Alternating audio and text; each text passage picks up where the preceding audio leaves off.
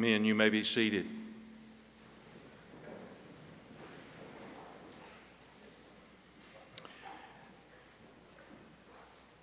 Let me open up with a word that Jesus said as he ministered to a family, a friend of his own that had died, Lazarus. But Jesus made a, a very powerful I am statement to the family, and he reminds us of who he is today. Jesus said in John 11, when he ministered to the family, he said, I am the resurrection and the life. Those who believe in me, even though they die, yet shall they live. And whoever lives and believes in me shall never die. He also told us in the book of Revelation, He said, I'm Alpha and I'm Omega. I'm the beginning and I'm the end. I'm the first and I'm the last. I died, and behold, I am alive forevermore. And I hold the keys of hell and death. Because I live, you shall live also. We do gather here today to praise God, but also to witness to our faith as we celebrate the life of Don Hiltz. Uh, Dr. Don Lee Hiltz. And so we praise God and thank God for his life. We do come in grief. The grief is real. Uh, Debbie knows that. Uh, but also the tears of joy are also real as we remember his life. And so we come in grief. We acknowledge our human loss. We know this. But we also know that God's grace is very powerful. So we pray that God will grant us all grace, that in pain we may find comfort, in sorrow we will always have hope. And even in death, we have resurrection because Jesus Christ is alive forevermore. We do remember and ask you to continue to pray for uh, Debbie and lift her up, uh, sons, uh, Donald Lee Hiltz, DJ, his wife Vicki, and then Tommy and Lizzie, and uh, two grandsons, Christopher James Hiltz, and he'll come and read a scripture in just a moment, and little, little uh, Tommy, Tommy the third so, uh, two great grandsons, Hudson Lee and Rylan, we, uh, we ask you to please remember these. Debbie also wanted me to just share with you the honorary pallbearers, and they're here, and some of them are family, but Donald Hiltz Jr., Thomas Hiltz, Christopher Hiltz, but also Roland Rivard and Curtis Scott and George Varner. So, on behalf, she wanted me to tell y'all thank you. She deeply appreciates it. Will you join with me in a word of prayer? God of us all, your love never ends. When all else fails, you still are God. We pray to you for one another in our need and for all anywhere who mourn with us this day. God, to those who doubt, we pray that you would give them light. For those who are weak, give them strength. To all who have sinned, and that would be all of us, Lord, please extend your mercy. And to all who sorrow, God, give us your peace. Keep true in us the love with which we hold one another. In all of our ways, God, help us to trust you. And to you, with your church on earth and in heaven, we offer honor and glory now and forever. Amen. Chris, if you'll come on, you're going to read a scripture and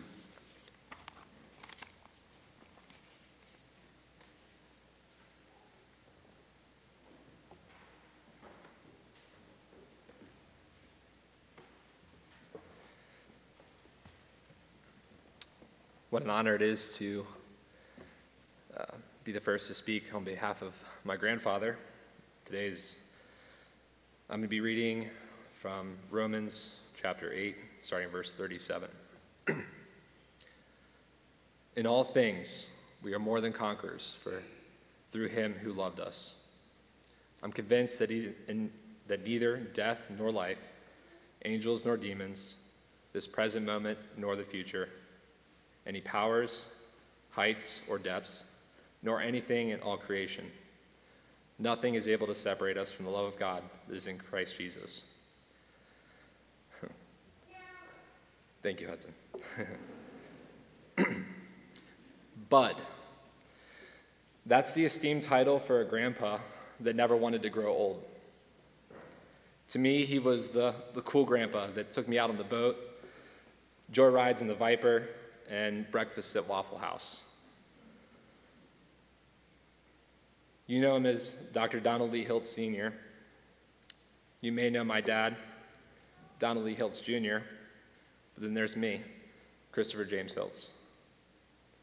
I do not carry Donald Lee Hiltz III, but I do carry on his legacy a legacy of friendship, a legacy of love, thoughtfulness, and among many other qualities, a contagious joy and sometimes risky sense of humor.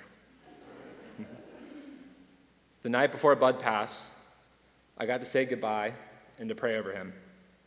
The Holy Spirit kept drawing me back to thank Bud for his legacy that he was leaving me.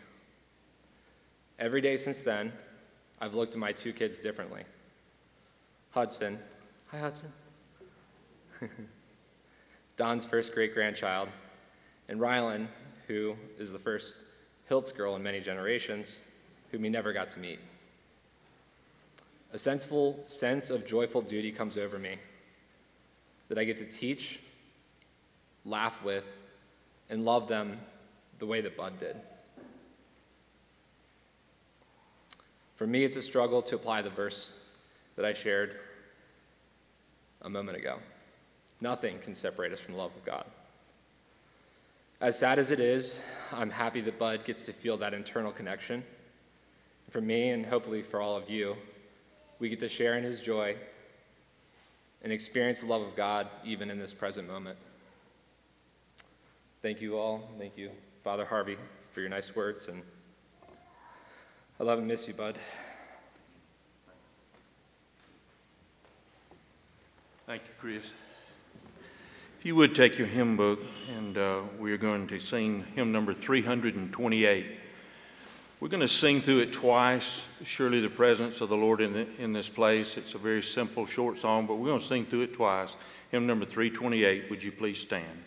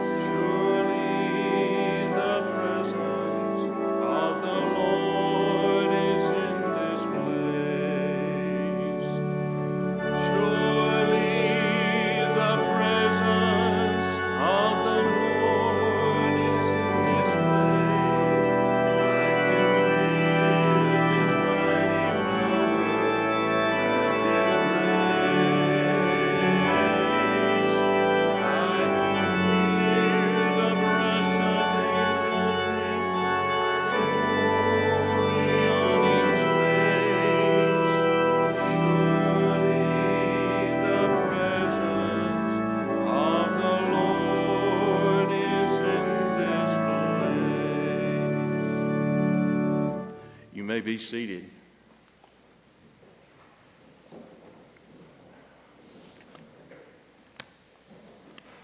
One of the scriptures that I've chosen today is very familiar, oftentimes used at a time like this. Jesus was trying to comfort the disciples as he was preparing them that he had to die. And so he told them these words in John 14, verses 1 through 6. Let not your hearts be troubled. You believe in God, then believe also in me. In my Father's house are many mansions. If it were not so, I would have told you. But I go to prepare a place for you. And we can only imagine what Don is experiencing and seeing, but it's very personal with Jesus. I go to prepare a place for you. And if I go and I prepare a place for you, I will come again and I will receive you to myself, that where I am, there you may be also. And where I go, you know, and the way you know. And thank the Lord for old Thomas, who asked some good questions. He was honest, and he said, Lord, we don't know where you're going. We don't understand all this. We don't know where you're going, and how can we know the way? And Jesus again made one of his famous seven I am statements. Jesus said, I am the way, I'm the truth, and I'm the life, and no one comes to the Father except through me. If you would take your, take your bulletin and would ask that you would see the Lord's Prayer there.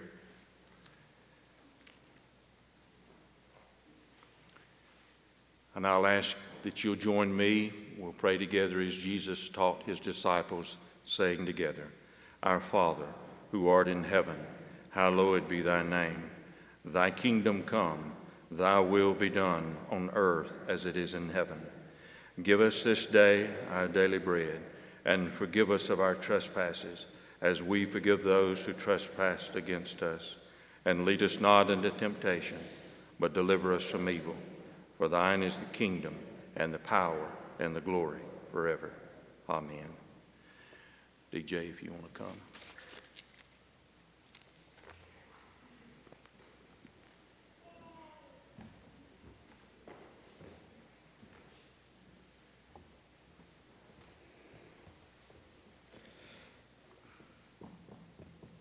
Uh, so my father was uh, also affectionately known as Big Daddy, my old man, and Bud. He was also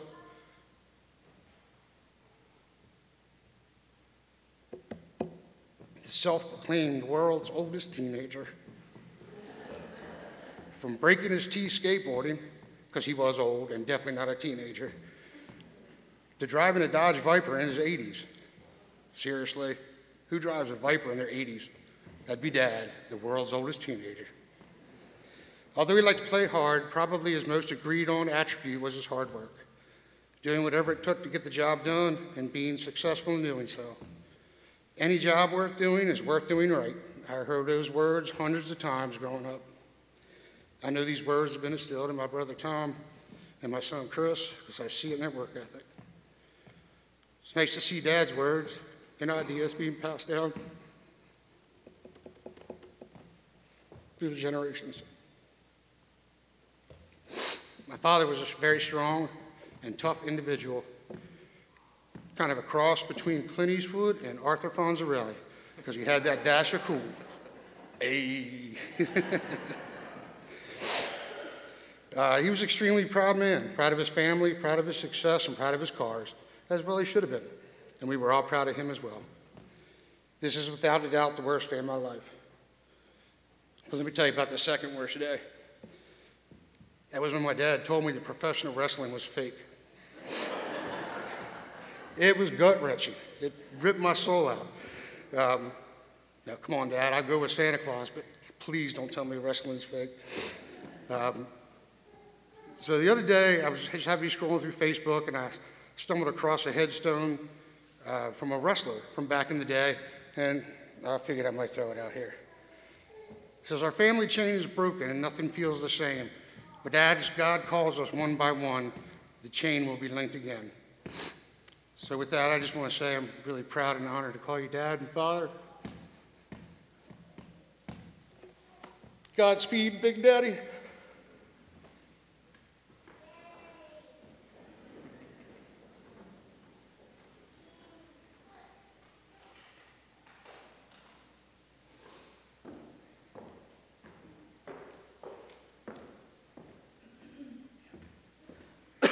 excuse me.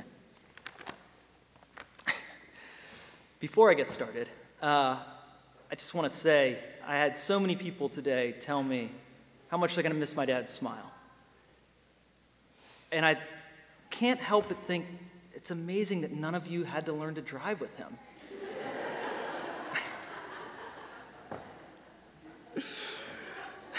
I'm not sure I've ever tried to do something as overwhelming as write my own dad's obituary. Trying to sum up the life of someone who's so iconic to me in just a few minutes felt like staring into a void. I had no idea where to start or what to say, and I had this sort of nagging feeling that I should try to sum up every lesson I ever learned from him into some kind of list.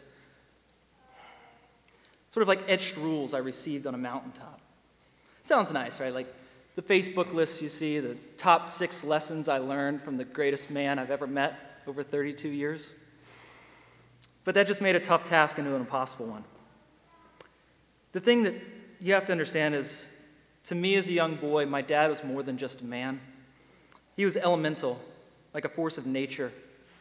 He was sort of this fierce, decisive, black and white colossus who can mystify a boy still learning about the world.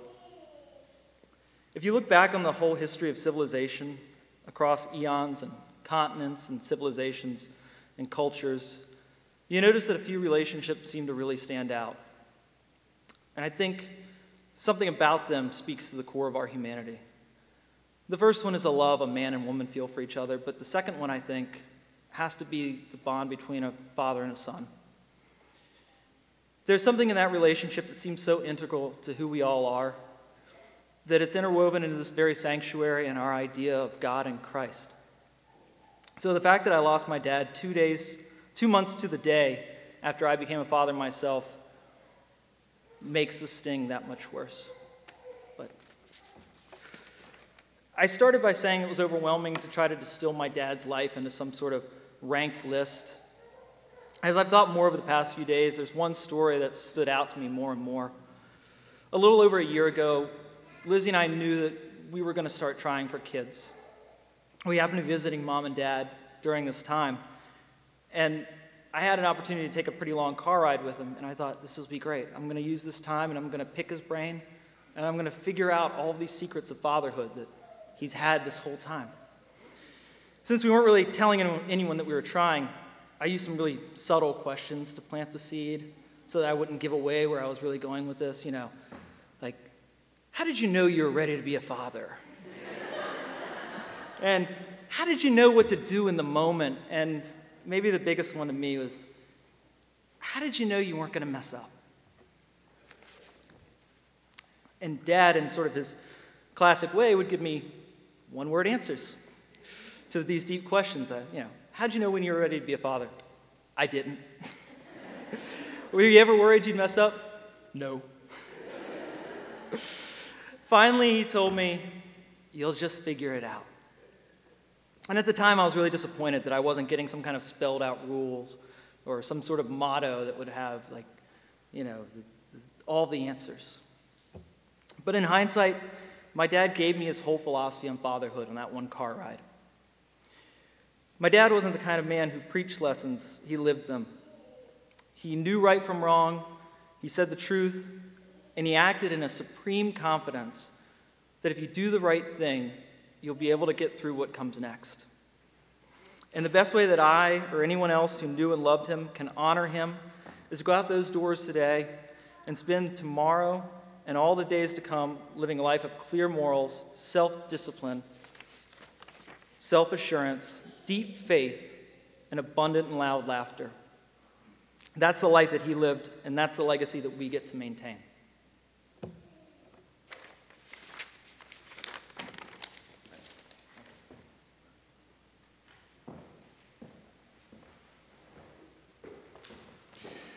You'll figure it out.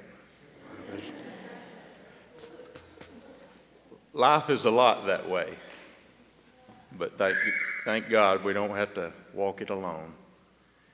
I just remind you of the scripture that I just shared with you that Jesus shared there with the disciples.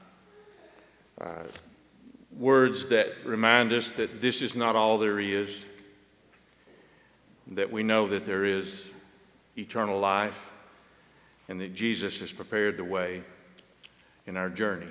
And so, uh, y'all know the song "You Can Only Imagine." You remember one probably written around around 2000. Became the most popular Christian song on secular stations ever.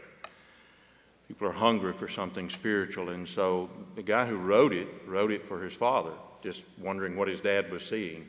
Can only imagine what it will be like when my father is there in heaven.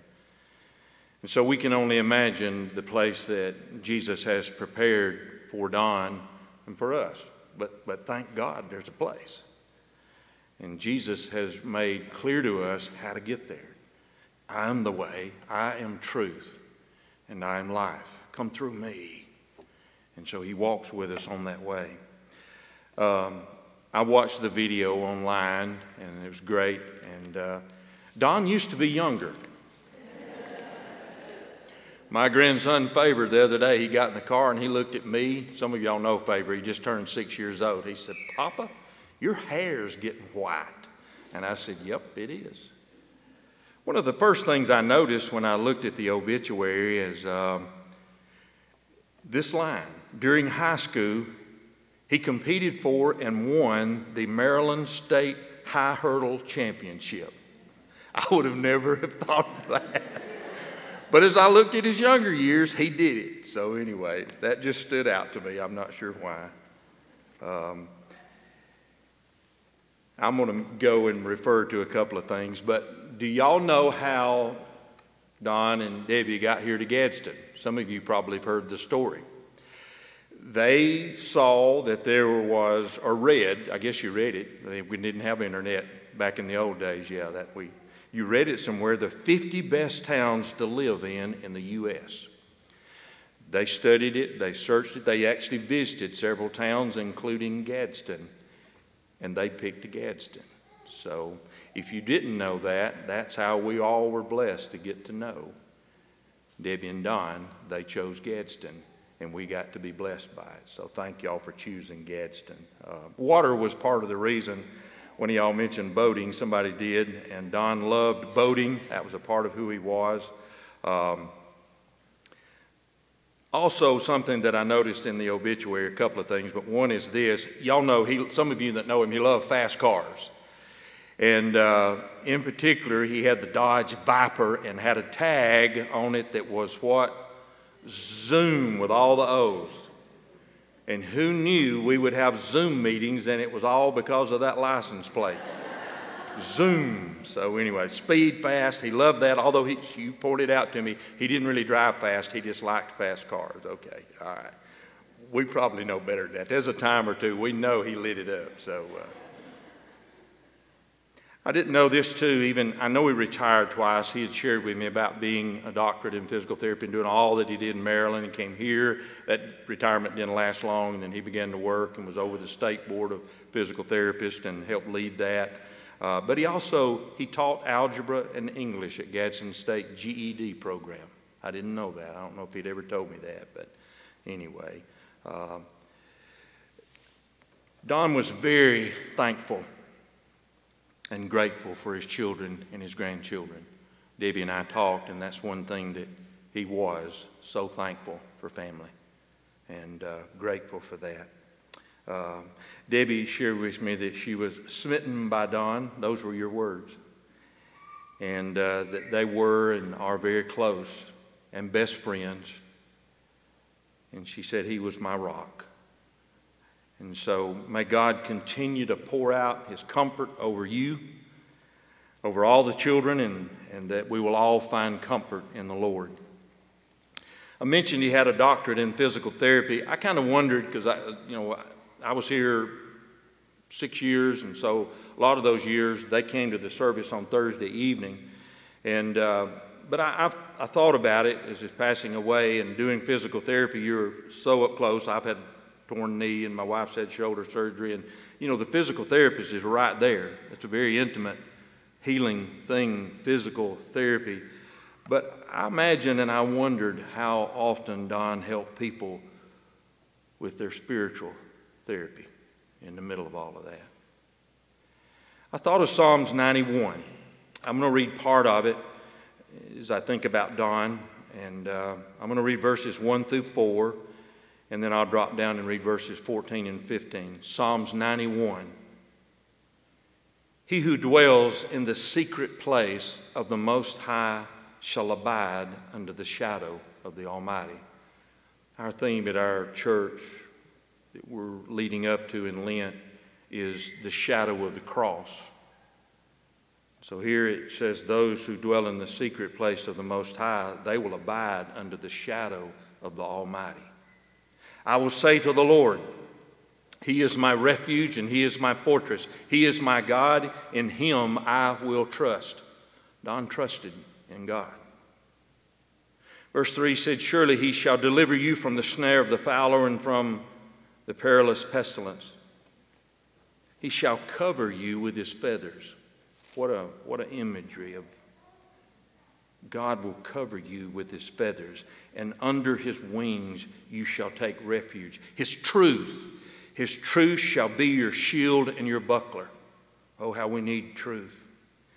Then it goes on down in verse 14, and so it's, it's God speaking and saying to the psalmist, Because he has set his love upon me, therefore I will deliver him. He set his love on me. I'm going to deliver him. I will set him on high because he has known my name. Don knew Jesus personally, intimately. I will set him on high because he's known my name. He shall call upon me, and I will answer him, and I will be with him in trouble. I will deliver him, and I will honor him with long life. I will satisfy him and show him my salvation. At the Thursday evening worship service, uh, that's where I really began to know uh, Debbie and Don Hiltz. And uh, I also, I shared earlier, but I was blessed to share in Tommy and Lizzie's wedding here. Um, my mom and my dad came to that Thursday. Some of you that came to that Thursday worship service know that my mom and dad came every Thursday to hear their little boy preach. And uh, they came every pretty faithfully. Well, Don and my dad built a friendship. And they had a lot of conversations. In fact, sometimes I would, hey, Daddy, look, I, I got to go. You, y'all keep talking, but I, this, if you'll go out this door, it'll lock behind you. I didn't realize until I read the obituary, I, I guess they told me this, that Don was born in 1938. That's the same year my dad was born. So Daddy would be 30, he'll be 85 this summer, and then Don would have been 85 in May. And so I'm sure they talked about some things that were common, although he grew up in Maryland. My dad grew up here in, in Alabama, but still, the stuff that was going on in that time in their lives, as growing up boys through World War II and all of that, they had in common. And I know they talked about all that stuff because if y'all know my dad, he was talking. And, uh, and Don was trying to outdo him. And, uh, One good thing that Don left us was that Don knew that he needed a Savior. He knew that he needed Jesus. I don't know exactly along the journey where all that came to Don, but I know that along the journey, he, he somewhere along the way, he humbled himself and asked Christ for forgiveness. And he asked Christ into his heart. And he knew that because of that, he would have eternal life. And then he could hear the words, Let not your heart be troubled. You believe in God, then believe also in me. For in my Father's house are many mansions. And so Don was able to live into that. He believed that Jesus was who he said he was. Don believed that Jesus was the way, the truth, and the life. And as the psalmist said, I remind you in Psalm 91, I will say of the Lord, He is my refuge, He is my fortress, my God, in Him I will trust. I pray today that if you've not trusted in Him, Don would want me to say, Ask Him, Harvey, have you trusted in Christ? If you hadn't, why don't you today? I want to close just by saying uh, some words from Paul. Um, Paul was, wrote his last letter. As far as we know, to Timothy was the last letter that he wrote. Timothy was a young preacher. Paul had mentored him. And so here we have in Scripture of this the greatest evangelists that walked on the earth, the Apostle Paul. And he told Timothy, My departure is at hand. Those are dying words. My departure is at hand. And so he closed out to Timothy with these words. You're probably familiar with them 2 Timothy 4, verses 7 and 8. I've fought a good fight. I have finished the race. And I'll add, because of Don, I have jumped the last high hurdle. I've finished the race. I have kept the faith. And finally, the promise that Jesus said that He would give us I go to prepare a place for you. Paul said, Finally, there is laid up for me the crown of righteousness, which the Lord, the righteous judge, will give to me on that day, and not to me only, but also to all who has loved his appearing. We come today to celebrate and thank God for Don Hills, but we also come to praise Jesus Christ and to thank him that Debbie and the whole family, DJ and Tommy, because of Jesus Christ, because of well, the celebration that we're about to go through with Easter, and that our God is not dead, our God is alive. We have eternal hope and we have comfort always. And the same God who walked with Don is walking with you, and He has prepared a place for us. And so while we do grieve and we may have a tear of sorrow, I lost Mama back in October. I think most of you probably know that. I preached her funeral, but I said at her funeral, I'll see you again. Only children of God are able to say that. We, we grieve, we miss them. But thank God, Debbie, we're going to see him again. We can only imagine what it's going to be like. In the name of the Father, and the Son, and the Holy Spirit. Amen.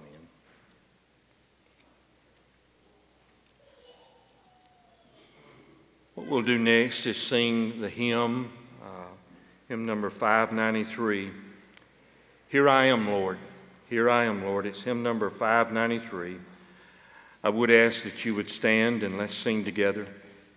Hymn number 593. Here I am, Lord.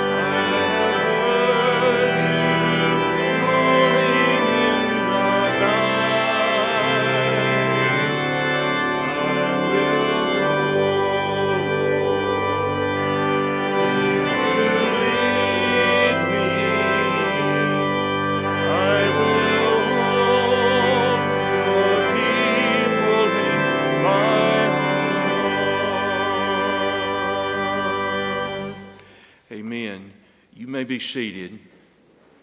I'm going to just share a couple of words and then uh, a prayer of benediction. And then what we're going to ask you to do is remain seated as Benny is going to play Amazing Grace. And we just want you to enjoy that. Following his playing of Amazing Grace, uh, the family will remain around just for a few moments if you didn't get to visit them when you came in.